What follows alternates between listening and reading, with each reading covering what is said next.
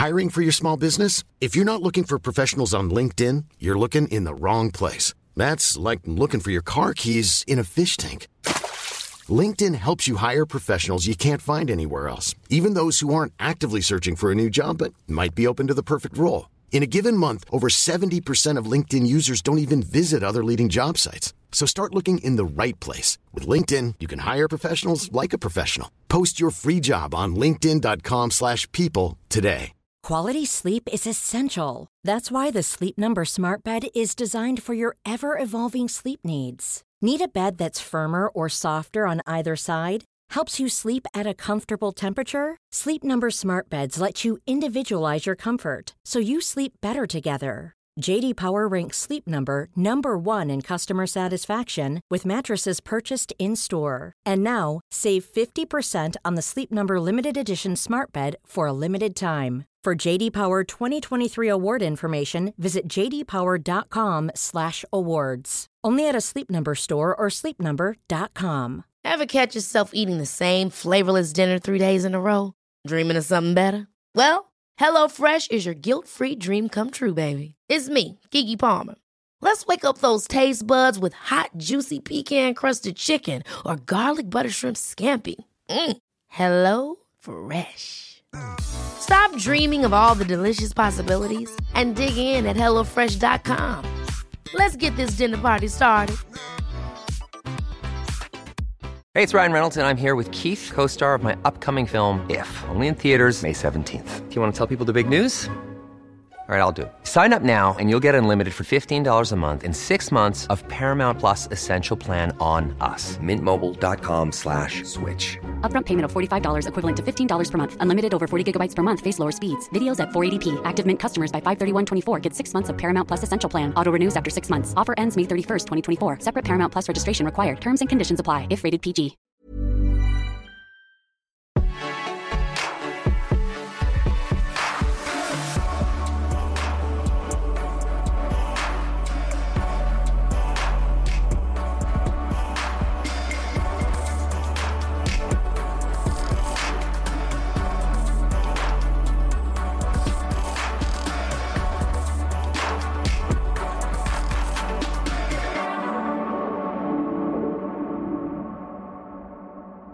Velkommen til Bag Eliten, programmet, hvor du kommer helt tæt på de allerbedste atleter i Danmark og bliver klogere på, hvem er de egentlig som mennesker uden deres sport.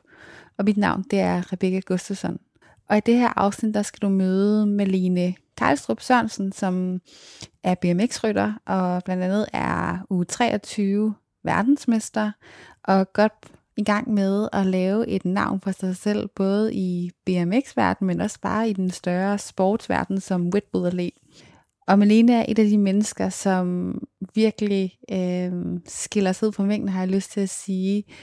Hun har lidt på ydersiden den her lidt crazy YOLO-facade, hvor hun nogle gange gør nogle ting, hun måske selv mener er på grænsen til dumdristig, øh, men hun på den anden side også har den her enormt følsomme side, som, hvor hun døjer med dårlig samvittighed og overtænkning og en perfektionisme, der nogle gange gør, at hun i den grad kommer til at overtræne og nogle gange presse kroppen mere end hvad, hvad sundt er. Og hun kæmper generelt set også med at ligesom kunne mærke nogle gange, hvornår hendes krop ser fra, versus hvornår hovedet ser fra.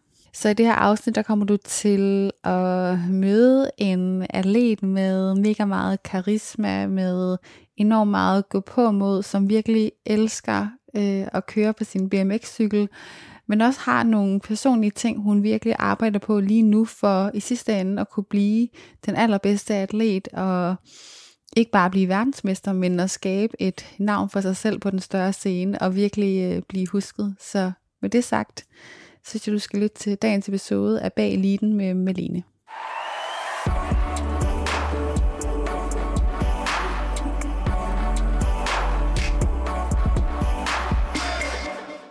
Velkommen til Bag Eliten, Malene. Tak. Vi sidder jo her i dag meget, meget kort tid efter, du øh, har lige endelig, eller endnu en gang har lyst til at sige, fået en, øh, en lille skade mere. Øhm, og jeg, da jeg sådan stille på Instagram og skulle have spørgsmål til dig, der var der bare der væltede det ind med spørgsmål på, hvad er status, og hvordan har du det, og hvad tænkte du, da, du, da det skete? Så kan du ikke lige, måske som det første, sige, sådan, hvad er status på din skade lige nu? Jo, altså jeg kan godt forstå, at der kommer mange spørgsmål, fordi jeg poster på min Instagram, jeg sidder med to kæmpe skinner i en kørestol, så jeg kan godt forstå, at jeg ikke lige får meldt ud siden. Øhm, men status er nu, at jeg fik det tjekket i Skotland øhm, på dagen der ved mit styrt øhm, på nogle røntgenbilleder, og der var ikke... Øh, de, kunne, de kan selvfølgelig kun se, om knoglerne øh, er brækket og sådan noget. Det, det vurderede de ikke på de første billeder, men de ville gerne have haft et nyt billede. Øhm, men ventetiden var rigtig lang, og jeg var træt, og og jeg havde lige været prøvet at, at være op og gå. Det kunne jeg jo ikke, men, men, men vi blev enige om, jeg havde øhm, en fys fra Team Danmark med derind, øhm, og vi blev enige om, at vi tjekker det, når vi kommer hjem, fordi det var ikke så grundigt, og det var ikke, øh, fordi de sådan gik op i, og, og det er jo lidt svært, fordi vi havde nu været en normal borger, der bare skulle hjem og i seng, så havde det måske været okay, men jeg har jo løb igen om to uger, som jeg rigtig gerne vil til, øhm, hvis det kan lade sig gøre.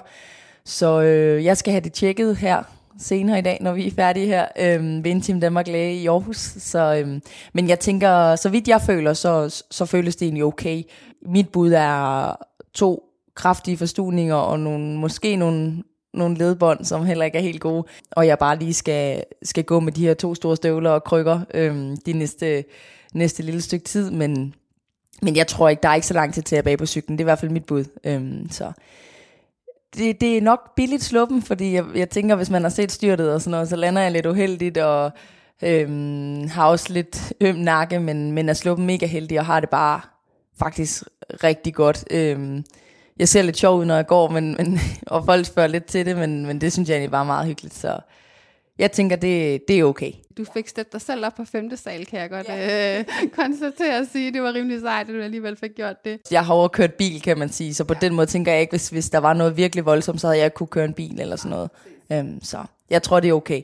Kan du huske, hvad det første, du tænker, det er, da du lander? Ja, jeg kan faktisk huske det første, jeg tænker, at nu skal jeg bare op på cyklen igen, fordi den kvartfinale, jeg kørte, der var vi, vi har været seks, øhm, og en af dem, der kørte, hoppede ikke det første hop. Øhm, så jeg tænkte, hvis jeg nu var hurtig op på cyklen, så kunne jeg nå at indhente den, så jeg stadig kunne nå at gå videre.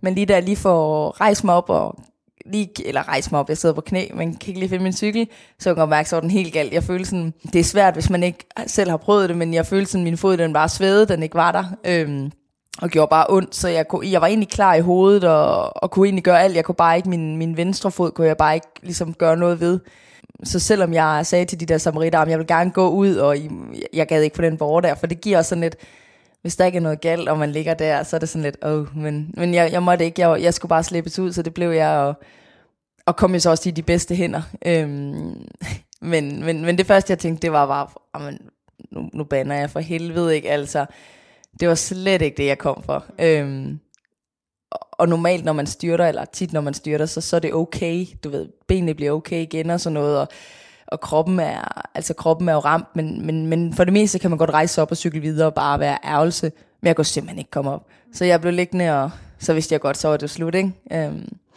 og i det sekund, der når jeg også, allerede der, der når jeg tænkte, ej der, nu røg der, nu røg der så din halv sæson mere. Det ved jeg også, det er også dramatisk at tænke, men jeg tror bare, når man tænker de fleste atleter, når de har prøvet at være skadet før og ved, hvordan det er, så ved man også hurtigt, om der er noget galt eller ikke galt. Øhm, så øhm, jeg, var, jeg var ret ærgerlig og stadig lidt skuffet, men øhm, det er jo den sport, jeg dyrker.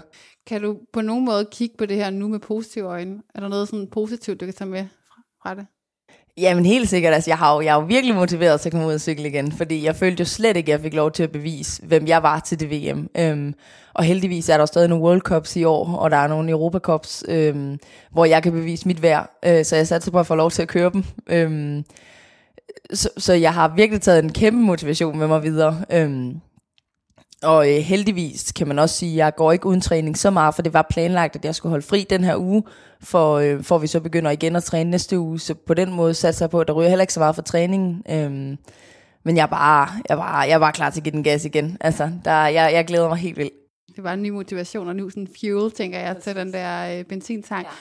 Men sådan måske for at komme lidt tilbage til hele det, det handler om mennesket dig, men også måske til at starte med, hvordan du kommer til at lære din sport at kende. Så hvordan kommer, bliver du introduceret til BMX? Jamen det gør jeg gennem min far, som har kørt øh, både motocross og BMX, da han var ung. Ja.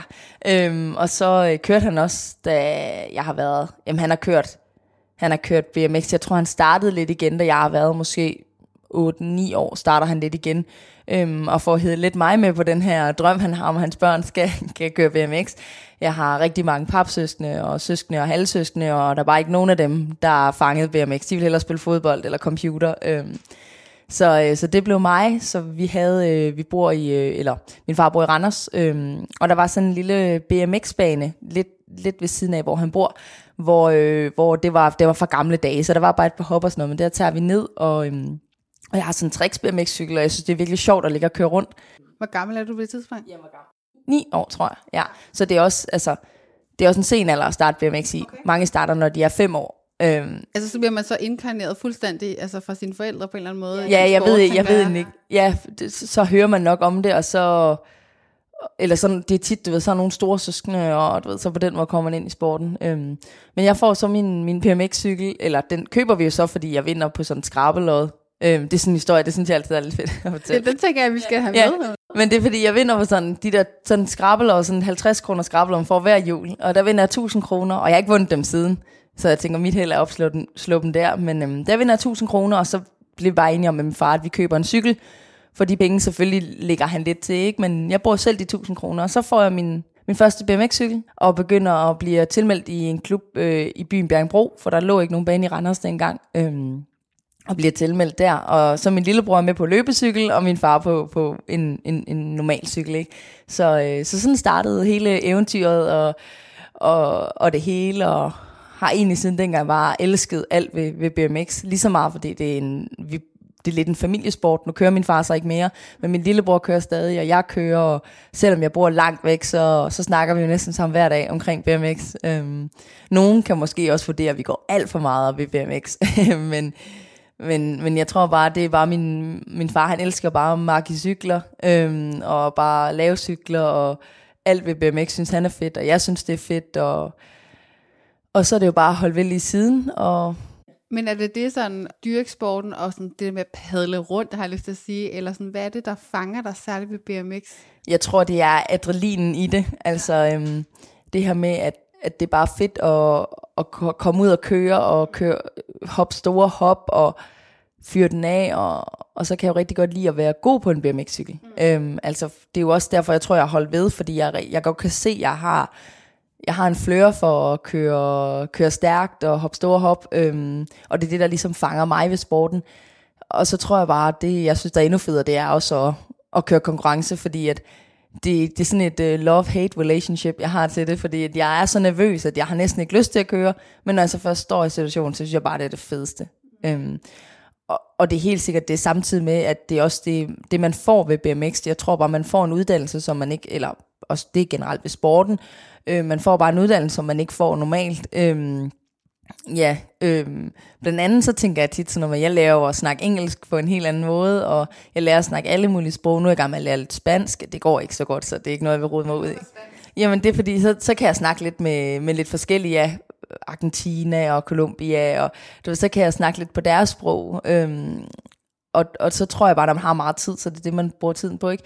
Men, øh, men, men nej, det der, det, der bare er fedt ved BMX, det er bare, nu er jeg også på et landshold, vi har bare ligesom sådan en lille familie, øhm, og jeg glæder mig bare til at træne, og jeg, jeg elsker bare at træne, altså styrketræning er også noget af det, jeg elsker allermest, jeg elsker med andre atleter, øhm, jeg træner jo dagligt i, i Brøndby, øhm, med, med andre atleter fra andre sportsgrene, og jeg synes, det er så fedt at møde andre, der også er lige så motiveret, øh, som brænder for deres sport og træne med dem, ikke? Så jeg tror, det hele det der sporten, der fanger mig, så BMX er bare det, det jeg elsker at lave, ikke? binder det hele sammen på en eller anden måde, ikke? Ja, præcis. Ja, for jeg vidste ikke, hvad jo, måske hvis jeg ikke kørte sport, kunne det også være styrketræ, men så var jeg jo igen i Brøndby, så var det jo sammen med de, ja, hvad, hvad kalder man, normale, der øh, motionerede nede i det lokale øh, Pure Gym eller et eller andet, men, men nu gør jeg det sammen med andre, som brænder for deres sport lige så meget, som jeg brænder for min. Du snakker meget om din øh, far, så hvad er din far for en mand?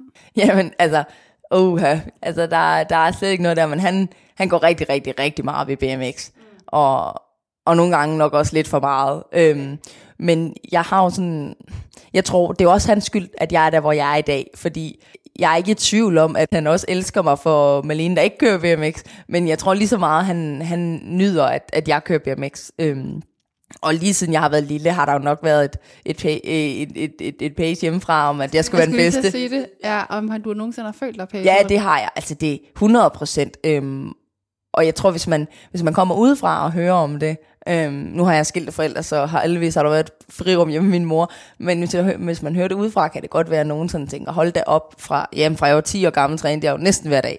Og der var ikke et stille sekund. Jo, jeg elskede også at træne, men det var da også sådan, jeg synes ikke, det var da fedt at skulle ligge og lave mm, 40 mavebøjninger inde, i, inde på værelset, vel? Øhm, men Var det din far, der fortalte dig det? Ja, min far havde sådan et gammelt styrkeprogram, vi jeg fik leveret fra han var barn, og det var sådan noget, jeg kan ikke huske, hvad det hed, men det var sådan nogle katten slikker gulvøvelser og ottetaller, og, øhm, og min lillebror har også været igennem det, så han ved, hvad jeg snakker om. Men jeg tror også, med det sagt, så har det måske ikke altid været sjovt, men jeg har bare heller ikke været, hvor jeg var nu, hvis jeg ikke har haft ham. Øhm, og jeg tror da også, nogle af hans gener har jeg da også arvet det her med, at der bare er ikke noget, der er godt nok. Øh, og det er også lidt farligt, fordi ja, sådan, nu blev jeg jo to års EM i år i eliten, og det er jo mega godt, at jeg kun er 21. Og, men alligevel så var jeg sådan, ej, ej, jeg kunne også godt lige have vundet, ikke? Og du ved, og det er jo også, så den har jeg arvet efter ham, du ved, der kan ikke være noget, der, der er ikke noget, der er godt nok. Øhm, Når du har den stemme, den der stemme, der fortæller, at du ikke er god nok, er det så sådan din far, der taler, eller er det en, en stemme ind i dig på en eller anden måde? jeg tror, det er en stemme inde i mig selv, som irriterer sig over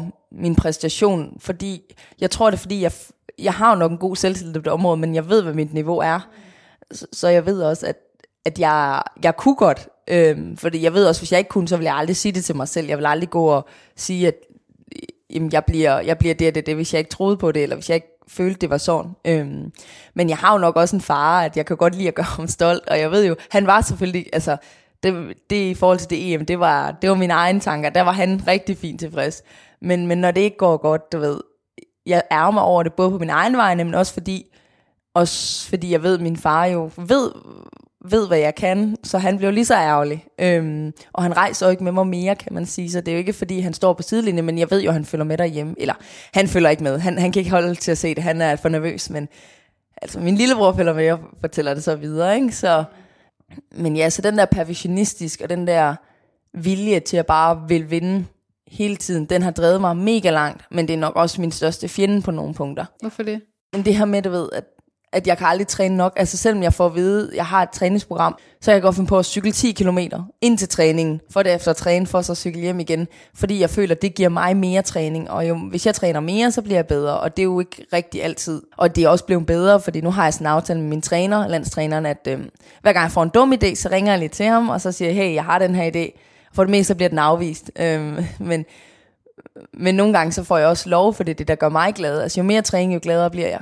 Hvad har været den skøreste idé, du har haft? Altså jeg har, jeg har sådan to, som jeg synes lige, for den ene, det har ikke så meget med, med, med træning at gøre, hvor den anden har nok sådan lidt med, med træning at gøre. Øhm, da jeg brækkede begge albuer i september sidste år, så blev jeg opereret øhm, om, jeg kan ikke huske, om det var fredag eller lørdag, men i hvert fald blev jeg opereret, og kommer hjem samme dag efter fem timer eller sådan noget. Øhm, og øh, er jo i et smerte, smerte helvede, hvis man kan sige det på den måde. Øhm, også fordi jeg kan jo ikke rigtig gøre noget. Min arm er jo bare, ja, kan jo ikke bruge min arm.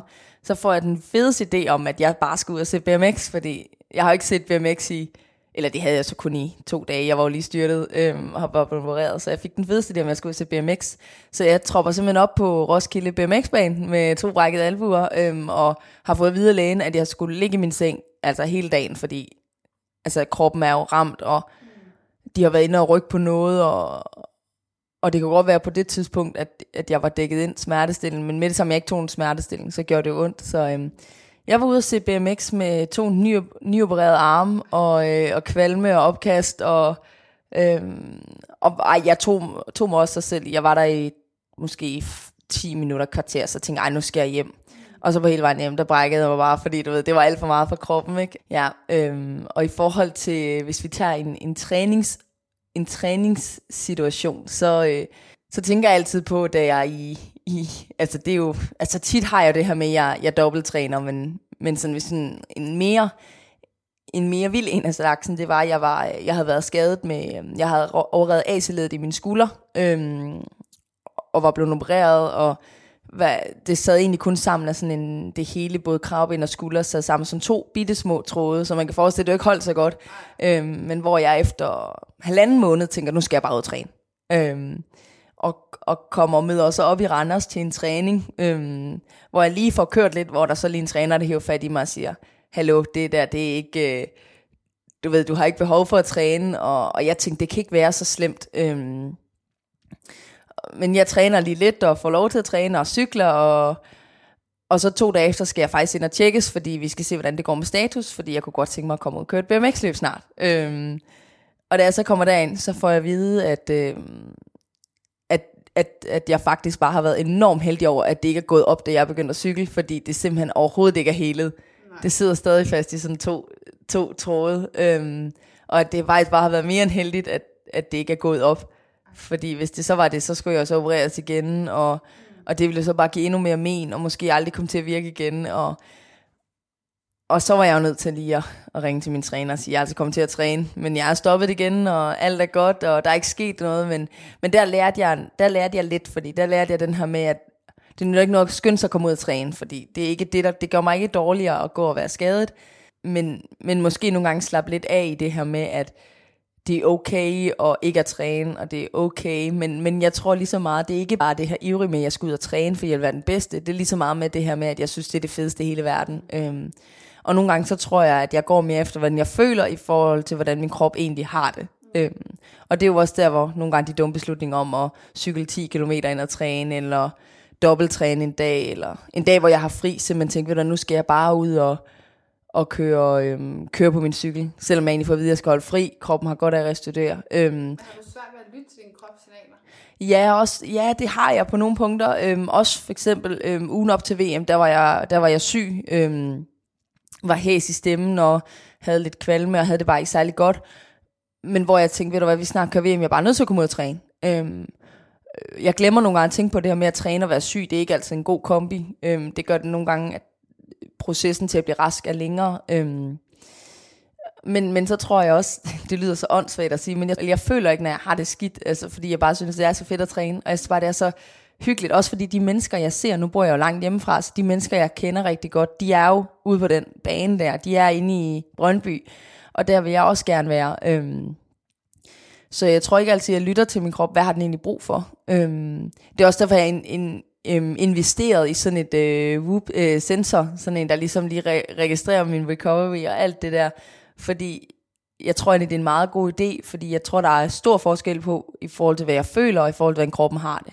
Øhm, og jeg er også blevet rigtig, hvad hedder sådan noget, overrasket over, hvor tit, hvor jeg føler, jeg bare, hvor jeg, en fridag, hvor jeg bare føler, jeg har fuld energi, og så kan jeg godt se, ej, det er bedst, jeg bare bliver på sofaen, ikke? Øhm, så jeg tror, det der med at lytte til min krop, det er jeg ikke så god til, men, men, men jeg bliver bedre.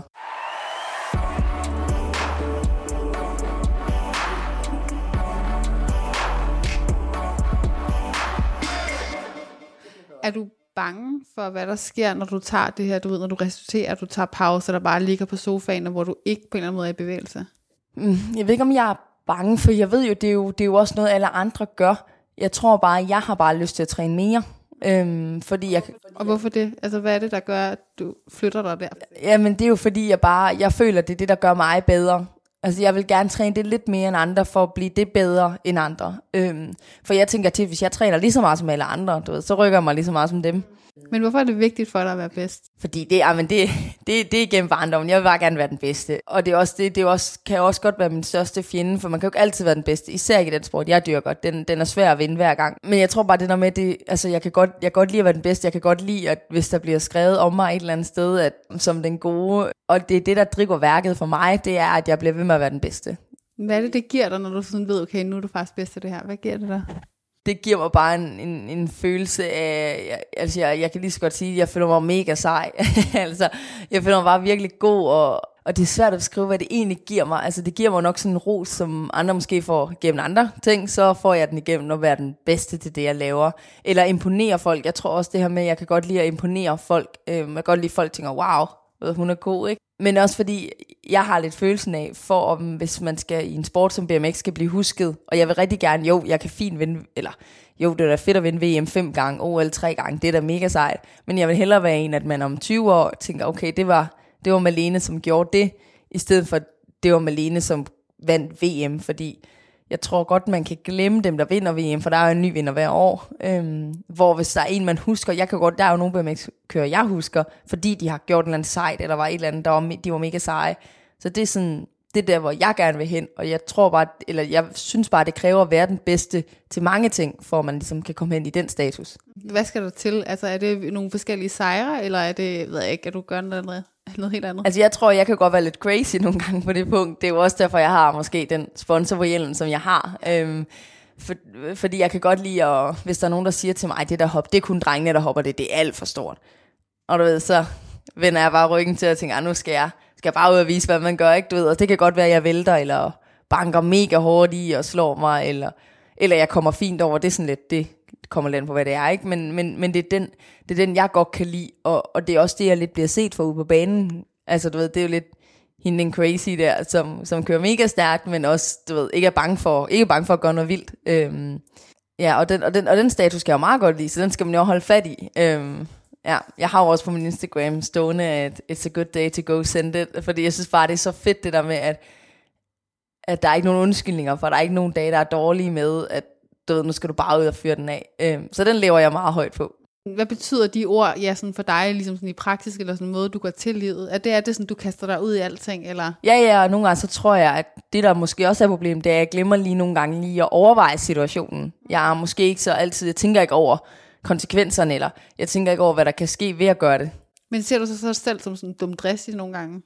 Det er blevet bedre, men, men det, det, det, det er jeg da på nogle punkter. Nogle gange så tager jeg jo nogle, der er også nogle af de skader, jeg har, som har der gjort, fordi jeg ikke lige har tænkt mig om. Lige tænkt mig, måske lige to minutter over, er det måske en god idé? Øhm, og, og det er også derfor, jeg måske nogle gange kommer ud i nogle situationer, som ikke er så sjove med styrt og sådan noget. Øhm, men jeg tror også, det er også 100% det, der gør mig til den, jeg er. Jeg var ikke, jeg var ikke blevet bedre på min cykel, hvis jeg ikke gjorde det på den måde. Øhm, for nogle gange kan jeg godt lide at komme ud i sådan en situation, hvor man bare lige ved at altså, tisse bukserne af nervøsitet, fordi man, man har overhovedet ikke lyst, men du ved, lige en dyb vejrtrækning, og så gør man det, og så den følelse, når det så lykkes, du ved, den kan jeg godt leve højt for, det synes jeg bare er. Hvad skal den følelse? Jamen det er jo, jeg, jeg tror, nu har jeg jo aldrig sådan, nu, nu har jeg jo aldrig selv sådan taget noget, som har givet mig sådan en lykkeros, men, men jeg tror den der, jeg tror mange kan sætte sig ind i den der følelse, man har. Altså jeg ved ikke, hvad jeg kan sammenligne med, nu er jeg jo heller ikke børn, men, men jeg tror den der, men, den der ros af, at alt bare er lige pludselig, man er bare over the world, ikke? Øhm, den er helt vildt fed. Og du ved, folk det der anerkender den, øh, det gør den endnu mere fed, at folk er sådan, wow. Og det kan, det kan komme, altså for mig kan det være komme lidt, det ved jeg ikke, det, det er måske lidt mærkeligt, men da, hvis jeg nu har haft et grimt styrt, eller der, nu, har, nu er det jo nok, nogen kender nok noget til det, men da jeg brækkede begge albuer, det fedeste var at poste på Instagram, for det gav mig sådan, du ved, sådan ro af, du ved, at jeg er bare, du ved, nu er jeg bare mega tough, du har brækket albuer, du ved, alt fungerer bare, øh, alt kører bare. Øhm, så den kommer i mange former for mig, og, men, men på den måde er det egentlig den samme følelse, om jeg hopper et nyt hop, et kæmpe hop, eller om jeg ligger ned og bare er helt smadret, men bare på Instagram bare smiler og bare YOLO, du ved, har det fedt, ikke? Så det er også det, hvad jeg sagde det der med dumdristig. Jeg tror, mange måske kan tænke dig som dumdristig, men jeg tror, sådan ser jeg det slet ikke. Jeg ser meget mere, at det, der sker, eller sker de her skader, fordi du netop vil tænke dig så meget. Og det er den der, på den ene side, det, som du siger, den der perfektionisme, der på en eller anden måde også driver dig frem til, at du skal ligesom blive med at gøre det, for ja. du kan opnå det perfekte, men også fordi du sådan, jeg vil det her så meget, og det kræver det, at jeg faktisk går ud over mine egne grænser. Og så vil der være nogle gange, hvor at man ikke, altså man kommer til at tage fejl, eller man kommer til at presse sig selv for langt ud over grænsen, og så ender det i skader, eller så ender det i et eller andet andet. Altså for mit vedkommende, jeg har virkelig også sådan, jeg vil sige, jeg har ikke været så grænsesyn, som du har, men sådan, jeg har altid godt elsket sådan at presse mig selv fysisk ja. ud over min egen grænse. Og det positive, kan man sige, når man svømmer, det er jo, belastningen er jo ikke så stor, så der ender du sjældent med at få på den måde sådan kropslige skader, men jeg har virkelig også sådan kommet til at overtræne for meget, og så har skulle dele med, at min krop bare du ved, lukket helt ned og havde brug for at restituere i flere uger, eller jeg blev, mega, jeg blev rigtig tit syg, jeg fik lungebetændelser hele tiden, sådan nogle ting, øhm, fordi jeg simpelthen trænede for meget, og det, som du siger også, det er også det, jeg spurgte, det der med at kunne lytte, lytte til kroppens signaler, fordi sådan, hvor, den der, hvor går grænsen med, at man siger, at man, man godt ved, at man er ung, og man kan blive ved med at presse sig selv, på et eller andet tidspunkt, så begynder kroppen også bare at sige sådan, du kan ikke fortsætte på det her spor. Er det noget, du sådan har øje på? Ja, altså jeg ved, den er der, men jeg må indrømme, jeg har ikke fundet grænsen endnu, fordi jeg tror, Nej Øhm, jeg er heldigvis rigtig godt bygget, øh, hvad kan man sige, sådan rigtig robust bygget, og jeg tror også, mm, at jeg har et, jeg, jeg er sjældent syg, og jeg tror bare, jeg er rigtig heldig på den front. Øhm, jeg tror også, min smertetærskel er ret stor i forhold til måske andre, så, så jeg har ikke fundet grænsen endnu, fordi jeg synes altid, jeg kommer igennem tingene. Øhm, men jeg har da haft situationer, hvor jeg har hvor jeg har tænkt, du ved, det var verdens bedste idé, og så er der bare flere dage, hvor man er gået syg, du ved, så man har mistet mere træning, end man egentlig har fået. Ikke? Øhm, men jeg har ikke helt fundet grænsen endnu, men jeg tænker jo, nu er, jeg heller, nu er jeg heller ikke så gammel endnu, men det kan være, jo ældre jeg bliver, at jo mere finder jeg ud af det, og jo ældre kroppen bliver på, i en sport, hvor man godt kan få lidt tæsk, så, så tænker jeg, at på et tidspunkt, så lærer jeg nok, eller finder ud af, hvor, hvor grænsen går. Men er du et menneske, som er god til sådan at være meget i nuet, og ikke tænke så meget over fremtiden eller fortiden? Ja, jeg tror, jeg tænker, jeg tror, jeg tænker Øhm, jeg tror, jeg tænker alt for meget over, eller, eller nogle gange glemmer jeg lidt at tænke over øh, fremtiden. Det, det bunder også lidt i min personlighed, tror jeg. Øh, også i forhold til uden for sporten med, ja, med arbejde, og, og nogle gange så har jeg sådan nogle lidt en sjove idéer. Jeg tror nogle gange, jeg glemmer at tænke endda bare to måneder frem. Hvordan ser du to måneder frem? Øh, hvor jeg er meget mere til bare et løb ad gangen. Og, og, men det er også det, der måske gør nogle gange, at jeg, at jeg glemmer lidt at være, være lidt, øh, have lidt konstruktiv kritik på min, for eksempel hvis nu løbet er gået dårligt, så kan jeg synes, at hele min verden, den kan bare bryde sammen. For jeg glemmer at tænke på, at om to uger, så er der et nyt løb, der er en ny chance.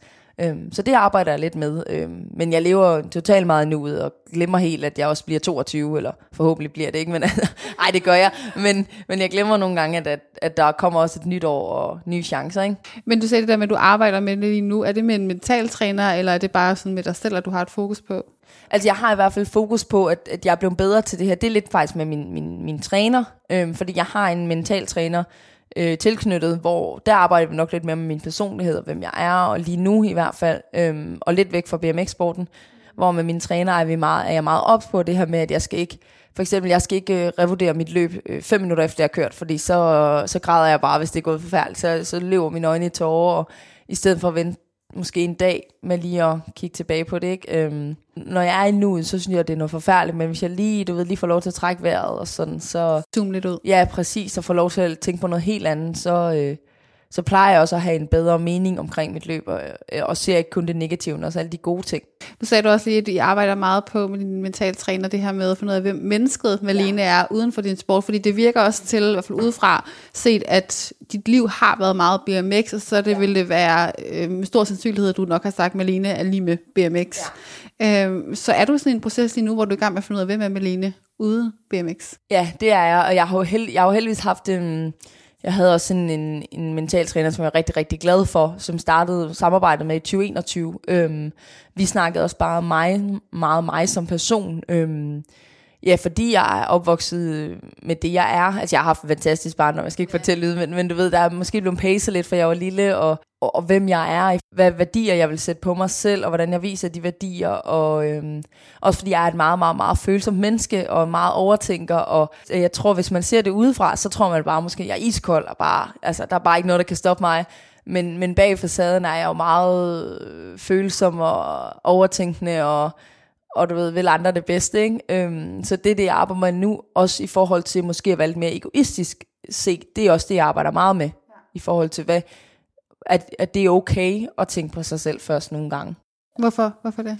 Jamen, jeg tror det her med, jeg kan jo godt i, i situationer føle, at sådan, at jeg skal drosle lidt ned, hvis det måske er gået godt, du ved, så måske drosle lidt ned på, hvor glad jeg er for det, fordi at det er egoistisk se, hvis nu, vi er jo et landshold, hvor vi også er konkurrenter internt, så det her med måske at, jeg er lige blevet to år til EM, for det første gå ind og sige, at jeg ikke var, altså jeg godt ville have vundet, var måske helt forkert at sige til min roommate, som jeg boede med, som har haft en dårlig dag på kontoret, som vi plejer at sige. Og du ved, der i stedet for at valgte at sige, man må, man, må, man, må godt være, man må godt være skuffet, selvom det faktisk er gået bedre end de andre. Øh, det arbejder jeg meget med, men også i forhold til det her med dårlig samvittighed, som jeg desværre plager mig dagligt, fordi at der er altid et eller andet. Øhm, så jeg arbejder bare rigtig meget med mig selv, og ser lidt bort fra sporten i det, fordi jeg tror på, at hvis jeg lærer mig selv endnu bedre at kende, jamen, så bliver jeg også bare en bedre BMX-rytter i sidste ende. Nu ser du det her med at være meget følsom. Du har hørt noget podcasten, har jeg jo snakket om det mange gange. Og jeg synes, det, det har faktisk været en rigtig stor gave for mig faktisk at opdage, at rigtig mange atleter øh, er, som jeg selv, enten sådan decideret særligt sensitiv, eller også bare øh, jo er rigtig tit meget følsomme mennesker.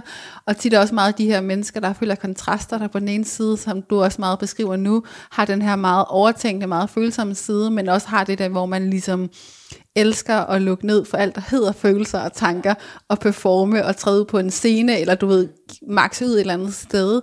Så sådan den her kontrast mellem de her to sider dig selv, er det noget, du oplever meget også?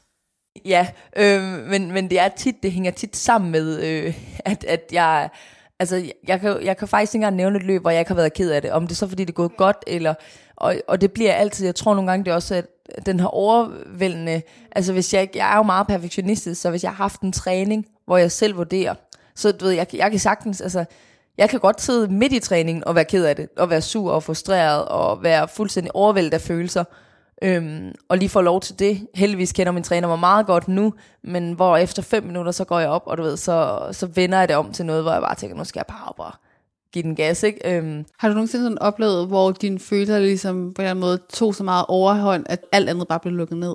Øh, jamen, jeg har stået til en, til en træning faktisk. Øh, det er engang så lang tid siden øh, til, til en World Cup. Øhm, for det første er jeg jo pladet af min albuer efter skaden, og den var rigtig slem den dag, så det gjorde virkelig ondt, og jeg synes bare, alt var bøvl, og dem, jeg plejede at køre fra, de kørte fra mig, og, og jeg synes bare, alt var, altså, jeg var virkelig, virkelig, virkelig ked af det. Men jeg har aldrig nogensinde prøvet, hvor, at, hvor jeg så har valgt at sige, at jeg stopper træningen, fordi jeg på en eller anden måde altid, altså selvfølgelig den dag var lige forfærdelig, der var ikke noget godt, øh, men alligevel, så får jeg alligevel vendt det om, så det aller sidste gate, jeg kører, som det hedder, når vi kører fra startrampen, den, øh, den er bare den bedste, jeg overhovedet har lavet.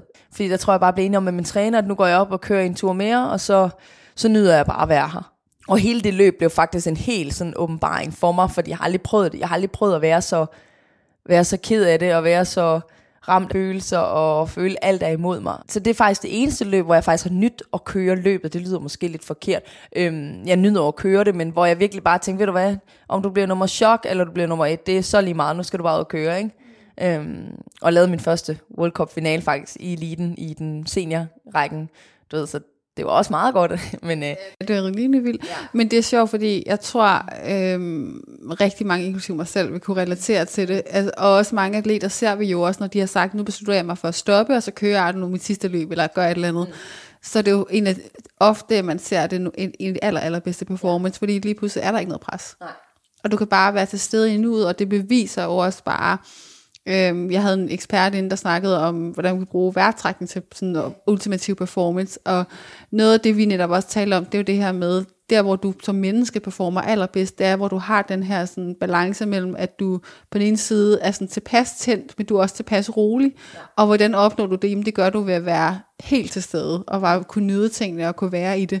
Så det er jo også, det fortæller jo også om at sige, men faktisk det allerbedste, vi kan gøre for os selv, også som atleter og som mennesker, jamen det er jo faktisk på en eller anden måde, og selvfølgelig skal man have lidt pres, men særligt atleter, som ofte, eller som I er jo meget mennesker, som inklusive mig selv, som på en eller anden måde altid har så meget pres, altid er så tændt på en eller anden måde, at man skal lægge, føler man alt pres fra sig. Ja.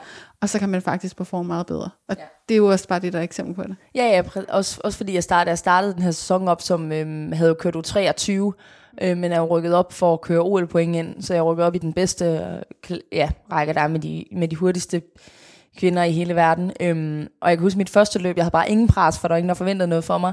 Og så leverede jeg to tredjepladser mod en top elite. Ikke? Øhm, og, og jeg kan huske, jeg har bare, jeg har bare ikke så nervøs i løbet af den weekend. Det var bare hyggeligt, du ved, og det lavede bare en af mine bedste resultater. Selvfølgelig har jeg lavet bedre siden, men jeg kan bare huske, jeg var bare sådan helt, når det er bare det. Øhm, uden det bare var det. Men nu for eksempel, nu er vi lige stået til VM, og lige pludselig så har jeg jo ligesom skrevet mig ind i en eliteklasse, hvor folk udmærket godt ved, hvem jeg er. Det, det presser bare en mere, ikke? At, at, at lige pludselig så er man ikke underdoggen, lige så er man faktisk en af dem. Men det er jo et pres, man ligesom skal lære at arbejde med, for det vil jo, det vil jo være der hele livet.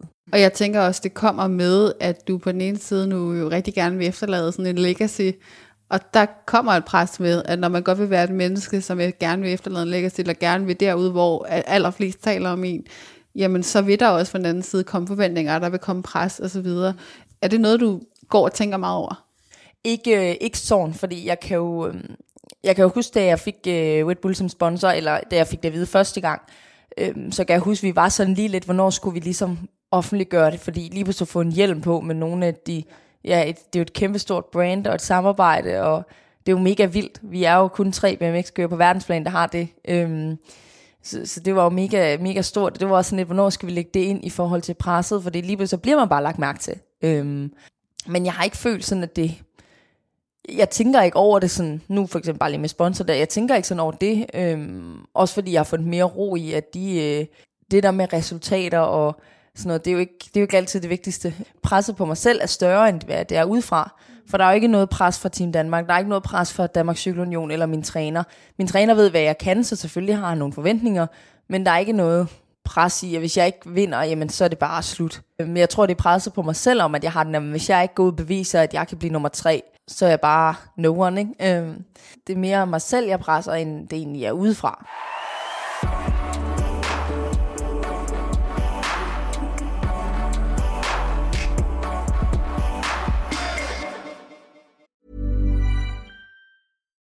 One size fits all seems like a good idea for clothes until you try them on. Same goes for healthcare. That's why United Healthcare offers flexible, budget friendly coverage for medical, vision, dental, and more. Learn more at uh1.com.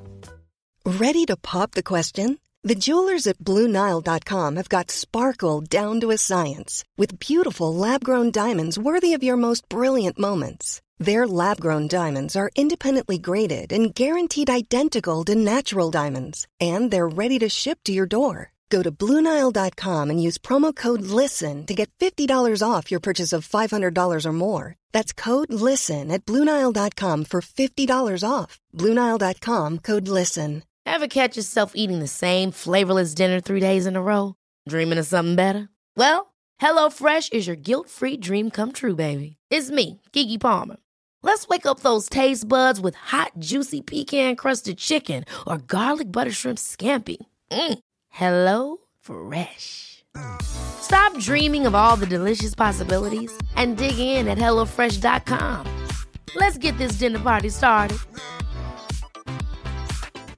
Quality sleep is essential. That's why the Sleep Number Smart Bed is designed for your ever evolving sleep needs. Need a bed that's firmer or softer on either side? Helps you sleep at a comfortable temperature? Sleep Number Smart Beds let you individualize your comfort so you sleep better together. JD Power ranks Sleep Number number 1 in customer satisfaction with mattresses purchased in-store. And now, save 50% on the Sleep Number limited edition Smart Bed for a limited time. For JD Power 2023 award information, visit jdpower.com/awards. Only at a Sleep Number store or sleepnumber.com. Vi snakkede også tilbage til kom det der med at finde ud af, hvem mennesket alene er. Så sådan, jeg er nysgerrig på, sådan, hvad har du opdaget omkring dig selv i det her arbejde med ja, de mentaltræner, men også måske bare arbejdet med dig selv? Jamen, jeg har måske opdaget, øhm, og igen, det kommer måske som en chok for mange andre, men at jeg måske har sat mig selv alt for meget til side i forhold til, hvad jeg egentlig selv, hvordan jeg har det. Øhm, at det er okay at være omsorgsfuld over for sig selv. Øhm, det er okay at have ondt. Øhm, det er okay at have ondt af sig selv. Øhm, og jeg har måske aldrig tænkt over så meget over sådan noget dårlig samvittighed, at, at det er noget, jeg har. Jeg har tænkt, det er måske bare sådan, alle har det. Øhm, så jeg er blevet meget overrasket over, hvordan jeg er som person, hvordan jeg føler, jeg er, i forhold til, hvordan jeg egentlig er. Fordi jeg er jo faktisk virkelig, altså jeg er meget mere følsom, og alt det der. Jeg er meget mere sådan, hvad kan man sige, altså jeg er virkelig... Øhm, sensitiv i forhold til, hvad jeg troede. Jeg tænkte, om der er ikke noget, der går mig på, men, men det er der virkelig. Altså, jeg, jeg har bare ikke tænkt over, at det var slemt, så jeg er jo glad for at arbejde med det nu. Øhm. Men føler du, du er vokset op med den her idé om, at sådan, følelser er ikke noget, man må have, eller du har været i en verden, der måske har fortalt dig, at følelser er ikke noget, du må have, eller sådan, du skal mærke? Altså det er i hvert fald ikke noget, vi har fokuseret så meget på, på derhjemme, heller ikke ved, ved min mor. Øhm, også det her med, det er måske også derfor i forhold til det her med at have ondt. Jeg er egentlig sådan vokset meget op med, du ved, at det der med at have ondt, det er ikke noget, man har. Altså man har ikke, du ved, man har ikke, jamen har man forstuet foden, du ved, det er ikke noget, man sådan, altså jeg glemmer aldrig en, en dag, jeg er ude at kælke, og jeg ligesom får vredet en foden om under, og kan ikke gå. Øhm, og det eneste, jeg har, det er bare en sur mor på det hospital, at nu skal vi sidde her og vente på den skide fod. Øh, min mor er rigtig sød, vi har et rigtig godt forhold, der er ikke noget der. Men jeg kan bare huske oplevelsen, hvor jeg tror, mange andre vil være sådan lidt mere du ved, det er sådan, det er, men jeg kan bare huske, siden dengang var jeg, kom jeg aldrig på hospitalet, om jeg så havde reddet ledbånd over i foden, og sådan, det var bare ikke noget, vi gjorde, fordi jeg, jeg, jeg, jeg ville jo ikke have, at mine forældre skulle sidde der og være sure for mig, fordi vi sad der. Men hvilke nogle sådan spor har det sat sig så i dig? Det arbejder jeg jo meget med. Nu for eksempel, nu render jeg rundt med de her to øh, støvler her, og er sådan lidt, hvis det stod til mig, så gik jeg selv igennem lufthavnen, da vi skulle flyve hjem. Mm, fordi jeg synes det der med, at du ved, folk kigger, og jeg sidder der og har ondt af mig selv, og det kan jeg slet ikke have. Øhm, Men også da, ja, da jeg brækkede begge albuer, bare, bare alle mine skader har jeg måske, den der med, at jeg har ikke rigtig sagt til folk, hvor slemt det var, og hvor, fordi jeg har tænkt, nå ja, du ved, jeg kan godt lide den der facade fra, jeg har det helt fint. Øhm, så det har helt sikkert gjort, at jeg ved godt, når, og det ved de jo heldigvis også, at fyserne til Danmark og min træner, at når jeg siger, at det er okay, så er det måske ikke okay.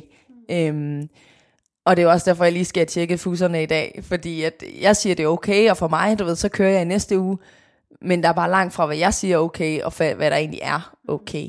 Øhm, så det er jo også lidt en, jeg vil ønske nogle gange, jeg, jeg, jeg bare var sådan, nå ja, eller jeg vil ønske, jeg nogle gange måske bare tænkte, at at det er okay at have ondt, men, men jeg har det også bare nogle gange sådan, du ved, jeg gider ikke bruge tid på det, og jeg, jeg kan egentlig meget godt lide den der facade, men om det er fint, du ved, jeg har det godt, øh, men jeg kan godt se nogle gange, det er sådan lidt træls, når det så virkelig er gået galt, at, at jeg bare siger om det, altså. Og jeg er måske bare hårdfør, og som jeg også snakker med smertetærsten, jeg, jeg tror bare, den er lidt højere, altså, øhm, da, da jeg brækkede på, der gik jeg jo selv på hospitalet, altså, fordi jeg var sådan lidt, nå ja, og jeg har den, hvis det ikke er så slemt, så kan jeg slet ikke se, hvorfor jeg skal hente sig ambulance og alt det der. Øhm, men gik jo selv derind, og, og det er måske også overraskende for mange, at jeg kunne gå, fordi at, da jeg så kom derind, så kunne jeg jo ikke gå. Men jeg tror bare, det her, det tager over det her gen med, det ved, at det skal jeg bare selv.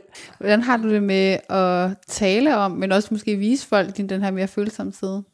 Jeg tror egentlig, det, det gør mig ikke så meget. Jeg kan godt lide, for eksempel på Instagram, kan man jo ligesom gøre sig selv til den, man vil. Ikke? Øhm, og der har jeg også, øhm, har det også meget med, altså jeg er også glad som person, og meget positivt anlagt, øhm, men jeg har da også situationer, hvor alt bare øve, og det er jeg heller ikke bleg for at indrømme. Øhm, nu snakker vi den episode med den World Cup der, det er da også lagt på, altså nu bare lige fordi Instagram, det er der, hvor ligesom jeg når ud til dem, jeg kender, øhm, hvor jeg også skriver, at jeg bare var ked af det. Øhm, men, men, jeg, men jeg kan lide, at folk kender den lidt hårdføre, og du ved, der er ikke noget galt end, end den følsomme, ikke? Men er det fordi, du har et særligt billede af, hvad det vil sige at være følsom? Jamen det er fordi, jeg tror, jeg kan godt blive irriteret nemt på folk, der måske har lidt ondt, men du ved, bare få lavet situationen meget større, du ved, sådan, eller folk, der har ondt af sig selv, og jeg vil ønske, at jeg bare kunne acceptere det. Øhm, det er også noget, jeg arbejder med i forhold, de, i forhold til rumme mennesker og sådan noget, men jeg kan godt, jeg kan godt have lidt svært ved, at, at folk, der virkelig har ondt af sig selv, øhm, også fordi nogle gange, så kan man tænke, jamen I ved, hvad, altså jeg har været igennem dobbelt så slemt, du ved. Ja. Men, men der er jo også forskel på mennesker, og der er også forskel på, nu bare i forhold til, hvor ondt det gør på folk. Ikke? Øhm, så, så det er jo ikke, fordi jeg går og siger til nogen, der er ondt af sig selv, øh, øh, men, men jeg kan godt stå og tænke nogle gange, du ved, sådan, situationen er jo ikke så slem. Øhm, og det er noget, jeg arbejder meget med, fordi at det er jo heller ikke, altså jeg synes heller ikke, det er okay at tænke sådan, men, men det kan man jo ikke helt styre. Men jeg tror også, jeg kommer også fra en sport, hvor man virkelig, altså, man siger først til, hvis man virkelig har ondt. Jeg kommer også til at tænke på, at det her med at have mange følelser, jeg er virkelig også et følsomt menneske nemlig, øhm, men jeg er også meget som dig på den måde, at jeg kan ikke lide, at man gør sig selv til et offer, men du kan godt stadig være et menneske, der har mange følelser, og dine følelser så ikke kommer til udtryk på den måde, du ved, hvor man netop, som man siger, jeg har ondt af mig selv, eller være sådan, jeg har for eksempel også skulle lære rigtig meget, altså jeg har haft rigtig svært ved bare sådan at lade mine følelser sådan komme ud, så sådan noget, bare sådan noget med at græde, kunne jeg ikke rigtig finde ud af, eller så græd jeg kun, og du ved, jeg virkelig blev presset sådan rigtig langt ud det der med at skulle lære at være sådan et menneske, der bare bliver sådan rørt af helt vildt, altså sådan små ting, det er meget sådan den måde, min kommer til udtryk, eller også, at jeg bliver sådan helt vildt begejstret, altså sådan, når jeg, når jeg sådan virkelig gerne synes noget er fedt, så bliver jeg sådan helt, altså sådan begejstret, og sådan helt små ting, det kan godt være, at det bare sådan, wow, den der himmel er flot, og jeg kan næsten ikke være min egen krop, fordi den er bare så pæn. Det med altså at lære sig selv at sige sådan, jamen, det at være følsom kan være rigtig mange ting, og for nogle mennesker kommer det måske til at udtrykke sådan, at man netop kan have meget ud af sig selv og så videre, men for andre der er det måske også bare, kan det være den her store drivkraft, eller det er sådan, du kan finde så meget mening i den der lille ting, som det er at køre på sin cykel på en eller anden måde, øhm, at det er den måde, det kommer til udtryk, og så lære sig selv at kende på den måde, så sådan, at føler du, du ved, okay, for dig det her med at være følsom, hvordan det kommer til udtryk? Jeg er ikke så klog på mig selv endnu. Øhm, endnu. Mm. Øhm, men, men jeg ser det at være følsom som en styrke. Mm. Øhm, som du lige nævnte, det her med, du ved, at jeg bliver også, jeg tror, fordi jeg er følsom, så bliver jeg også nemt sådan, altså som du har lige nævnt, det der med at blive glad og begejstret for de mindste ting. Altså, der er ikke noget, jeg bliver mere glad for, end at vide, at jeg bare tre timer skal være sammen med min familie. Jeg synes, det er det fedeste i hele verden. Øhm, og kan næsten glæde mig i to dage, når jeg ved det dagen efter. Øhm. Det fortæller jo også meget om de værdier, du har. Det ja. fortæller meget også om, hvad er det egentlig for nogle ting, du sætter pris på, ja. og hvorfor det også er, jeg, jeg kommer også til at tænke på måske det her med, øhm, altså, at folk, der sætter pris på sådan mennesket Malene. Så på den ene side, så er du sådan, kan du godt lide spotlightet, og du kan godt lide, at sådan, folk kender dig, og det der image, du på en eller anden måde skaber. Men jeg tænker også, der er noget, må være noget stor værdi hos dig i hvert fald, og, og de mennesker, som bare kender dig for sådan, det du er, uden noget som helst formfilter. Ja, jamen jeg, jamen jeg elsker at komme hjem. Nu er jeg jo i Randers den her uge, og jeg elsker bare at komme hjem til veninder, fordi de er fløjtende ligeglade med, om jeg så... Altså, de ved knap nok, at jeg er væltet og har slået mig. Altså, de ved det godt, men du ved, det interesserer dem bare overhovedet ikke. Øhm, jo, de kan da godt spørge, hvordan går det i BMX, og de følger med på Instagram, og de siger, ej, hvor du sej, eller ringer en gang imellem. Men, men de er fuldstændig ligeglade, om jeg er blevet nummer et eller nummer chok, øhm, og det kan jeg virkelig godt lide. Det er sådan, jeg finder en ro i det.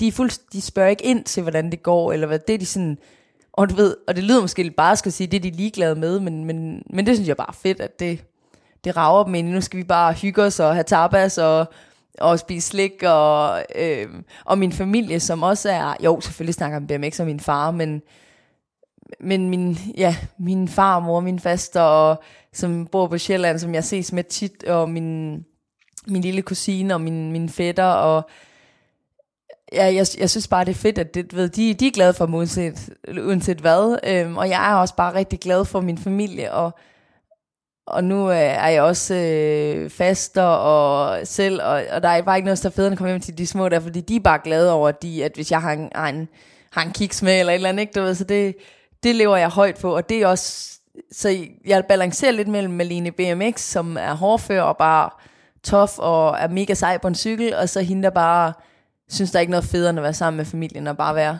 normal, ikke? Øhm, ja. ja, fordi hvem er mennesket netop alene, hvis vi netop fjerner alt det her BMX og måske alle de her andre ting? Sådan, hvem, hvem er du lige nu? Jamen, så tror jeg, så, så kommer der i hvert fald et stort udtryk, eller så kommer det til udtryk i forhold til det her mine værdier, men jeg snakker om, jeg øhm, i forhold til omsorgsfuld og rummennesker, og øhm, altså det her med, at jeg bare jeg bare elsker at være sammen med, med familie og venner og veninder, og øh, bare, bare bruge tiden på alt andet end at cykle. Øhm, bruge tiden med mennesker, som sådan, ja, som, som vi lige sagde, er ligeglade med, hvordan det går med sporten. De, bare, de synes bare, altså, jo, de synes, det er synd for mig, jeg er skadet, men, men det, er ikke, du ved, det er ikke, fordi de, sådan, de er fuldstændig ligeglade med, om jeg blev verdensmester, eller jeg ikke blev. Øhm, og det synes jeg bare er dejligt og, og bare glad. Altså, øh, jeg, jeg kan også kun køre på det niveau, jeg gør, fordi jeg har de her pauser med familien, eller fordi jeg tager en uge hjem en gang imellem og bare får ro på, og bare får, får hygget. Og, og det kan godt være i forhold til min restauration, det ikke er så smart at, at rende rundt til... Selvfølgelig har jeg nogle faste sengetider, men, men nogle gange så går jeg lidt ud over dem, fordi jeg ved, det er det, der gør, jeg hygger mig, det er det, jeg gør, jeg synes, det er fedt at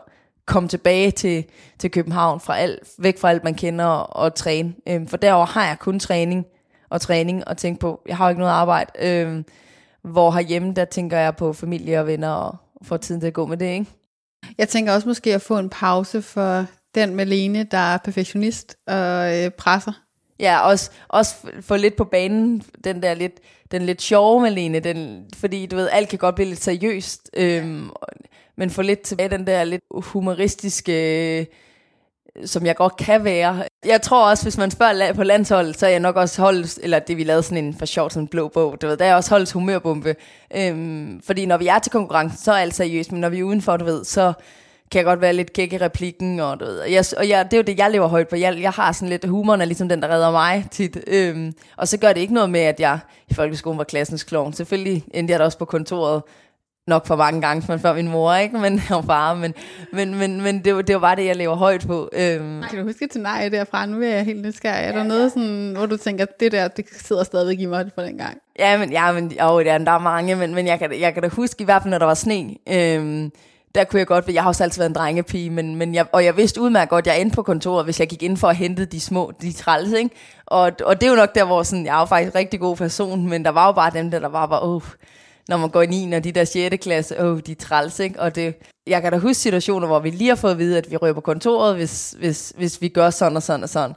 Og der går ikke mere end tre minutter, så er vi tre stykker, der, der ligesom lige bryder reglerne og går over og, og henter nogen ikke, inden for klasselokalet, eller kaster med sne indenfor, eller og sådan nogle ting. Øhm, men jeg tror, det er lige så meget med, men du ved, der var ikke aldrig rigtig nogen, der havde mig for det, fordi jeg ligesom på sådan en eller anden charmerende måde fik charme mig ud af det. Øhm, øhm, men det var sådan, det, det er nok bare den, jeg var. At, og det gjorde mig ikke noget at sidde derovre. Du ved, jeg fik jo et rigtig godt forhold til skoleinspektøren, og, øhm, og så fik vi jo snakket om sporten dengang, men det var sådan en anden sag. Men øh, ja, sådan, så jeg tror altid, jeg har sådan lidt ledet, ledet, ledet i hvert fald igennem folkeskole og alt sådan noget, sådan lidt på kanten af, at jeg har haft heldigvis haft min charme ved mig, så der er ikke nogen, der ikke har kunne lide mig, men, men jeg har også altså, været ude i noget, noget nogle gange, hvor man sådan måske, i stedet for at skulle bare sidde og lave matematik i skolen, ikke? Ja.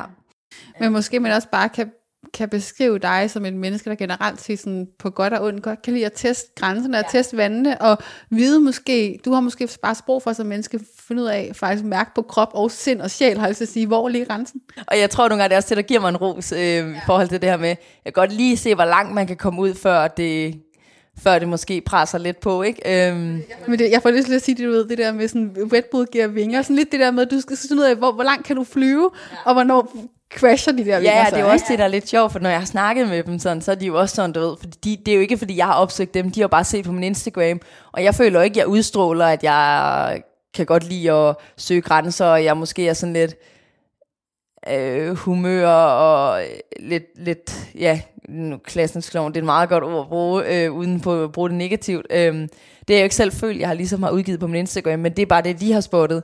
Og det er bare meget sjovt, fordi jeg tror, jeg føler ikke, jeg udviser det, men, øh, men det gør jeg jo nok en eller anden grund, uden jeg føler, at jeg, at jeg viser, at, at jeg søger grænser, at jeg viser, at, at det, der, det, jeg synes, der er fedt ved at leve, det er bare at, at nogle gange komme lidt derud, hvor man ikke kan bunde, ikke? Mm. Men det er der også for eksempel, der er mange, der synes, jeg er enormt modig. Det er det første, mange beskriver mig med, og hvor jeg tit bare tænker, det er svært at se. Det jo fortæller jo også noget om, hvordan der kan være stor forskel på, hvordan vi bliver opfattet udad til, ja. versus det billede, vi har af os selv. Ja.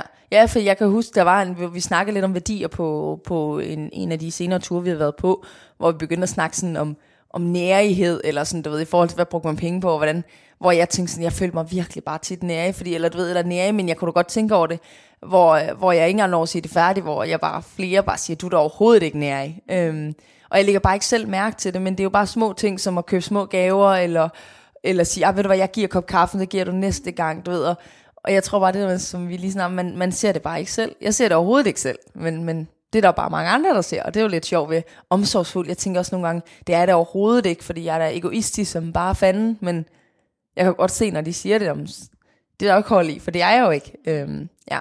Herinde vi skal til at gå til, til lytternes spørgsmål, Lene, så kan jeg bare godt til sådan tænke mig at spørge dig om sådan, ja, hele den her rejse, du er på lige nu, hvor du også måske er i gang med at finde dig selv i fylder af et nyt kapitel, og det, hvad er det sådan, ja, hvad er det, der fylder ind i sådan dig som menneske sådan lige nu?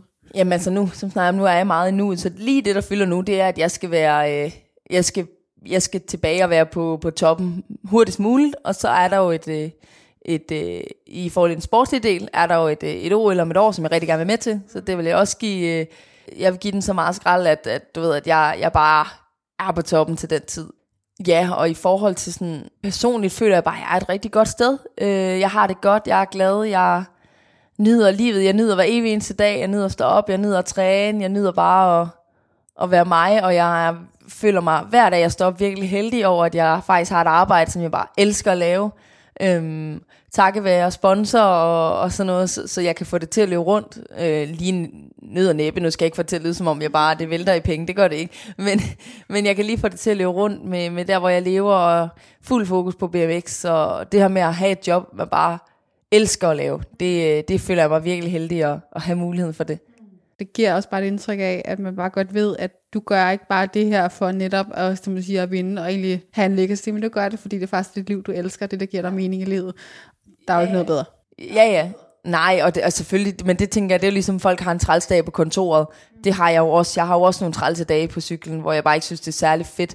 Men på en eller anden måde, så har jeg bare hver eneste dag, der ser jeg bare en eller anden positiv i tingene. Det kan være en lille ting, som om, at jeg skal køre i bil i. Jeg køre i bil i 45 minutter, men så kan jeg høre den samme sang på repeat. Sådan Rasmus Sebejl, jeg synes bare, det er det fedeste. Så ser jeg frem til det, og så må træningen gå, som den går, ikke? Så ja.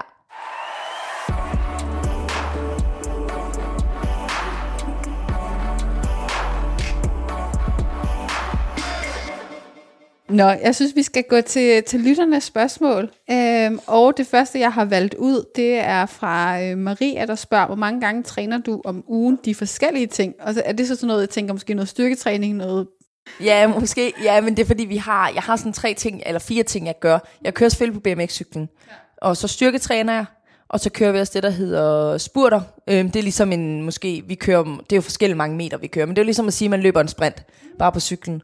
Og så har vi jo noget konditræning på noget roadbike, eller en spændingscykel, eller et eller andet. Øhm, men sådan mit, lige nu er det, det er jo også forskelligt, når vi er i sæsonen, men sådan en, en typisk uge kunne godt være, at jeg om mandagen har to træninger. Det vil sige, at jeg er i styrkelokalet og styrketræn, og så har jeg en spurttræning. Øhm, så har jeg en træning om tirsdagen, øhm, og så to træning, en træning på, øh, eller om tirsdagen en banetræning. Om onsdagen har jeg også en banetræning og en, en styrketræning. Øh, torsdag muligvis fri, eller så har jeg nogle øh, spurter. Øhm, og fredag kan igen være to træninger, to til en træning. Øhm, og lørdag og søndag. Søndag er tit den, ja, som sagt, øh, på landevejscykel. Det er min yndlingstræning på hele ugen. Det er, når jeg får lov til at køre på roadbike på cyklen på landevejen, og bare føler jeg bare, at det shit med cykelhjelm på, og lykratøj, og ja. Øhm, og så, ja, så nu, nu kan jeg slet ikke huske, hvor meget jeg kom til, men det er nok ikke helt løgn, jeg siger, at vi godt kan have 10, 10 11, 9-11 træningspas på nu. Ja. Ja, nej, og det, og det er jo det. Jeg føler nogle dage, hvor jeg bare tænker, sådan en dag, hvor jeg er fri, hvor jeg bare tænker, ej, det var da sindssygt, hvad skal jeg da overhovedet lave? Og jeg er ikke så god til at sidde og se fjernsyn, for der er ikke noget, der fanger mig på den måde. Men, øh, men ja, så må man jo lave noget andet. Så går jeg en tur. Ja, så du sidder i hvert fald ikke stille. ja, ja, altså så går jeg over og shopper, det er jo, eller går og kigger, ikke? Så det er jo, ja. Så får du tiden til at gå på en anden måde. Ja, præcis. Det næste spørgsmål, det er, hvordan forbereder du dig på det mentale, står der her, øh, for de største løb, sådan som VM og så videre. Ja, altså det, det jeg lidt gør nu, det er, at jeg ikke på den måde, vi har ikke været så BMX-fokuseret lige nu, fordi vi prøver at finde mig som person. Øh, men jeg har nogle ting, som jeg gør. Nu kommer lige et spørgsmål, fordi jeg er lidt nysgerrig. Hvorfor er det vigtigt for dig, det her med at finde dig som person lige nu? Altså, jeg kunne heller ikke forstå, hvorfor det var vigtigt. Det, det er heldigvis folk til at hjælpe mig med at forstå. Altså, ligesom med noget, Team Danmark, ligesom, eller de ja, mentaltræner ja. har været fedt? Ja, også fordi, også med min samarbejde med min træner, fordi jeg kan, jeg kan ikke forstå det. Jeg tænker bare, at vi skal ud og køre BMX, jeg skal bare, du ved. Og jeg tænkte jo i starten mentalt, det kommer på nu, så er jeg bare fuldt ready, ikke? Ja, men, men det er det overhovedet ikke, og jeg tror, ved at man arbejder med mig som person, så hjælper det også med de her værdier, jeg har, som, altså jeg vil gerne vinde, når du ved.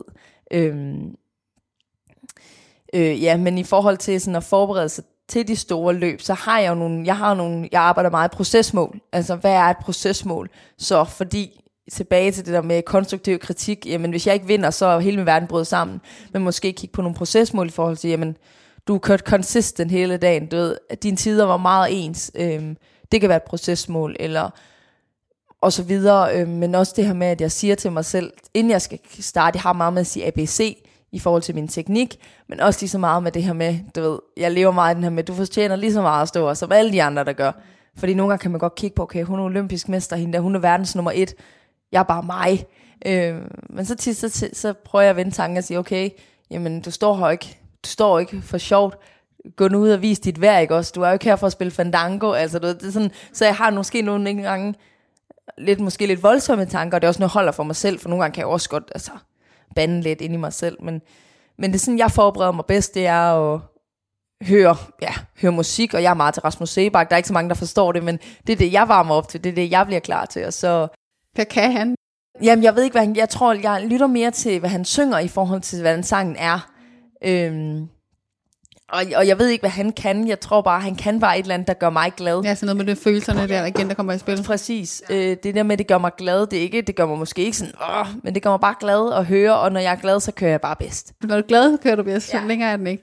Øh, det sidste spørgsmål, der kommer, det er, føler du, at der er et pres på dig til at blive verdensmester igen? Øh, nej, det gør jeg faktisk ikke. Øhm, fordi at der er stor forskel på at være U23-rytter og elitekører.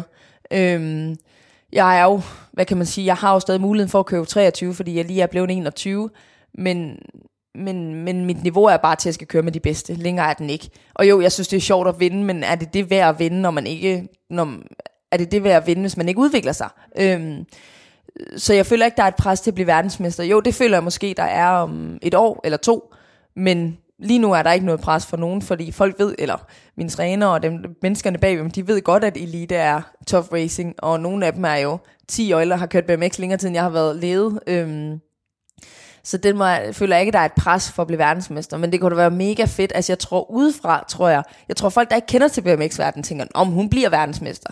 Men, men inden for verden, og hvis man kender sporten, så ved man godt, det er ikke bare lige at gå ud. Så det er ikke et pres, jeg føler, men, men nej, hvor kunne det bare være fedt at få lov til at køre i striberen. For jeg fik jo aldrig lov til det, fordi jeg rykkede op og kørte elite. Så jeg har aldrig kørt i trøjen. Jeg har aldrig kørt et løb i verdensmestertrøjen. Øhm. Så jeg, der er sådan et quote, jeg er verdensmester, men jeg har aldrig kørt i regnbuefarvetrøjen. ja, ja, præcis. Og det er jo, jeg har trænet, men jeg har aldrig fået lov til at køre et løb. Så det er jo, så det er bare, det er bare total motivation for, at, og jeg, og jeg er, altså, det er jo nok, der var selvstændig loven. Jeg er 100% sikker på, at det sker en dag. Det skal nok ske en dag. Jeg skal nok også stå øverst på podiet til OL. Hvornår det er, det kan jeg ikke sige, øh, men, men det skal nok ske, og det er jeg slet ikke i tvivl om.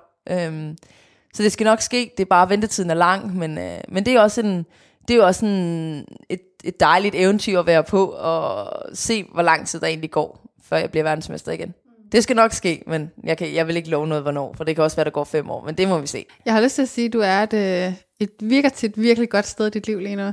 Jamen det er jeg også. Jeg, jeg er øh, høj på livet, og jamen, selvom jeg lå på hospitalet for to dage siden, øh, havde bare en sygt griner en dag derinde. Øh, synes bare, det var det fedeste, jeg havde det bare mega godt. Øh, så jeg tror bare, jeg, jeg er bare glad som person, og bare ramt et godt sted i mit liv nu, hvor jeg synes bare, det er bare fedt at være mig, ikke? Det gør mig vildt taknemmelig på en eller anden måde at afslutte episode på det. Det er der ikke noget bedre at gøre det på. Så vil jeg også bare gerne sige ja, tak Malene, for du har lyst til at dele ud af dig selv, og for du har lyst til at vise, hvordan man kan leve livet, synes jeg, med så meget gnist og passion, men også bare rumme sig selv, og også være, du ved, ærlig omkring at sige, du er også på en rejse, hvor du kan lære dig selv at kende, og det er ikke altid, du har svarene på det hele. Nej, præcis, og, og jeg håber også, når man, når man lytter det her, man ikke tænker, ej, var hun bare en idiot.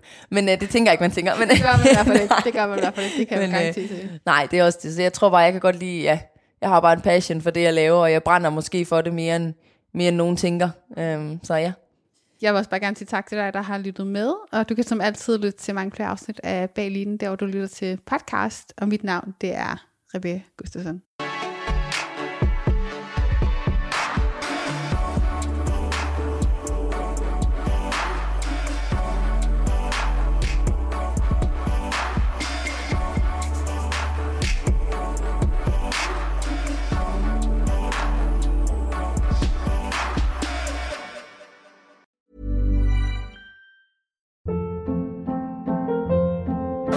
Hold up. What was that? Boring. No flavor. That was as bad as those leftovers you ate all week. Kiki Palmer here, and it's time to say hello to something fresh and guilt-free. Hello Fresh. Jazz up dinner with pecan-crusted chicken or garlic butter shrimp scampi. Now that's music to my mouth. Hello Fresh. Let's get this dinner party started. Discover all the delicious possibilities at hellofresh.com. Hi, I'm Daniel, founder of Pretty Litter. Did you know cats tend to hide symptoms of sickness and pain? I learned this the hard way after losing my cat, Gingy. So I created Pretty Litter, a health monitoring litter that helps detect early signs of illness by changing colors, saving you money and potentially your cat's life. Pretty Litter is veterinarian developed, and it's the easiest way to keep tabs on your fur baby's health right at home. Go to prettylitter.com and use code ACAST for 20% off your first order and a free cat toy. Terms and conditions apply. See site for details. Imagine the softest sheets you've ever felt. Now imagine them getting even softer over time. That's what you'll feel with Bowl and Branch's organic cotton sheets. In a recent customer survey, 96% replied that Bowl and Branch sheets get softer with every wash. Start getting your best night's sleep in these sheets that get softer and softer for years to come. Try their sheets with a 30-night guarantee. Plus, get 15% off your first order at bowlandbranch.com. Code BUTTERY. Exclusions apply. See site for details. Planning for your next trip? Elevate your travel style with Quince. Quince has all the jet-setting essentials you'll want for your next getaway, like European linen, premium luggage options, buttery soft Italian leather bags, and so much more. And is all priced at 50 to 80% less than similar brands. Plus, Quince only works with factories that use safe and ethical manufacturing practices. Pack your bags with high-quality essentials you'll be wearing for vacations to come with Quince. Go to quince.com/pack for free shipping and 365-day returns.